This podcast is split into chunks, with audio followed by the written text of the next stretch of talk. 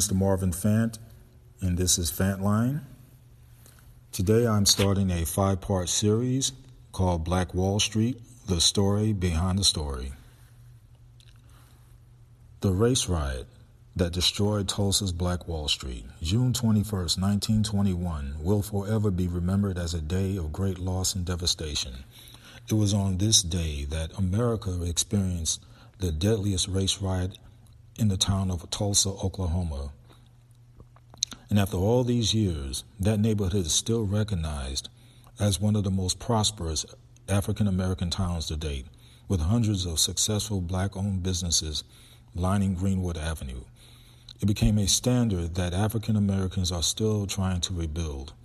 The attack that took place in 1921 tore the community apart, claiming hundreds of lives and sending the once prosperous neighborhood up in smoke.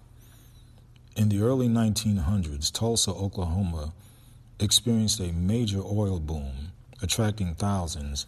Many African Americans migrated from southern states hoping to escape the harsh racial tensions while profiting off the oil industry. Yet, even in Tulsa, Oklahoma, Jim Crow laws were at large, causing the town to be vastly segregated with most African Americans settling in the northern section of the town.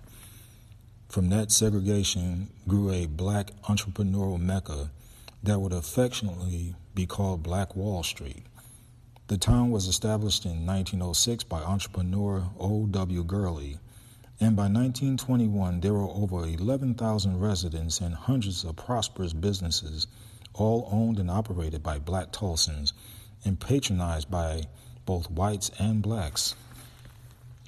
One of the most prominent entrepreneurs was Lola T. Williams, who owned the Dreamland Theater and a small chain across Oklahoma. The theater seated close to 1,000 people for live musicals, films, and more. This was only one of four theaters in the area. Not too far from Mrs. Williams' theater was the Stratford Hotel on Greenwood Avenue, owned by J.B. Stratford.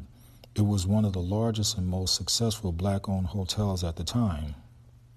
Prior to opening the hotel, Stratford bought large tracts of land in Tulsa and sold them exclusively to blacks, subscribing, subscribing to the belief that they had the best chance of economic success by pooling their resources and supporting one another's businesses.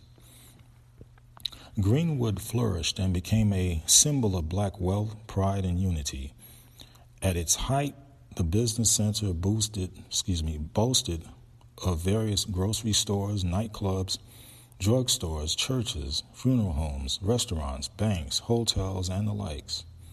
The community was completely self sufficient and became the home of many black multimillionaire entrepreneurs. With this growth and success came envy from white Tulsans. Many of the businesses in Greenwood which they refer to as Little Africa, were more prosperous than those in the white community.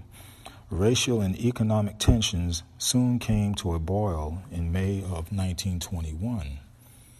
On May 30th, Dick Rowland, a 19 year old shoe shiner at a Main Street parlor, took the elevator at a nearby building to use the restroom. At the time, the white elevator operator on duty was 17 year old Sarah Page. What happened while the two were in the elevator remains unclear, yet it resulted in Page accusing Rowland of sexual assault. Although she never pressed charges, the damage was done. The story made the front page of the Tulsa Tri- Tribune with the headline Nab Negro for Attacking Girl in Elevator.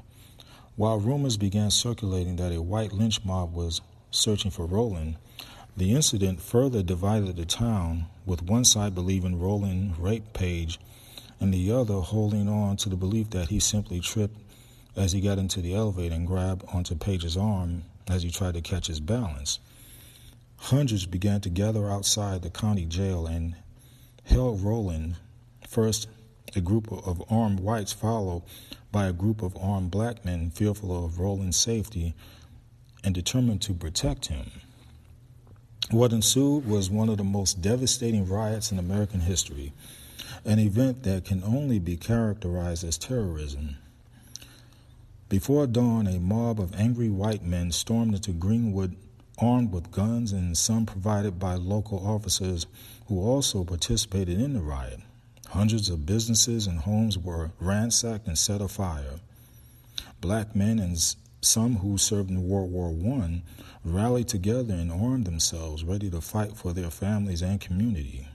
Whites indiscriminately shot and killed men, women, and children on foot and by car. As the number of casualties on both sides escalated, airplanes used in World War I were dispatched firing rifles at residents and dropping firebombs on the black community. Outnumbered and outgunned, the riot grew worse for black Tulsans. Countless families began to flee while being trapped between rampant flames and gunfire. By the end, the, uh, by the end of the attack, close to 300 blacks were murdered, while many others were left injured, homeless, and held in internment camps by local law enforcement. By 1942, remaining black Tulsans rebuilt Greenwood without any assistance from the state and saw a resurgence of over 240 businesses.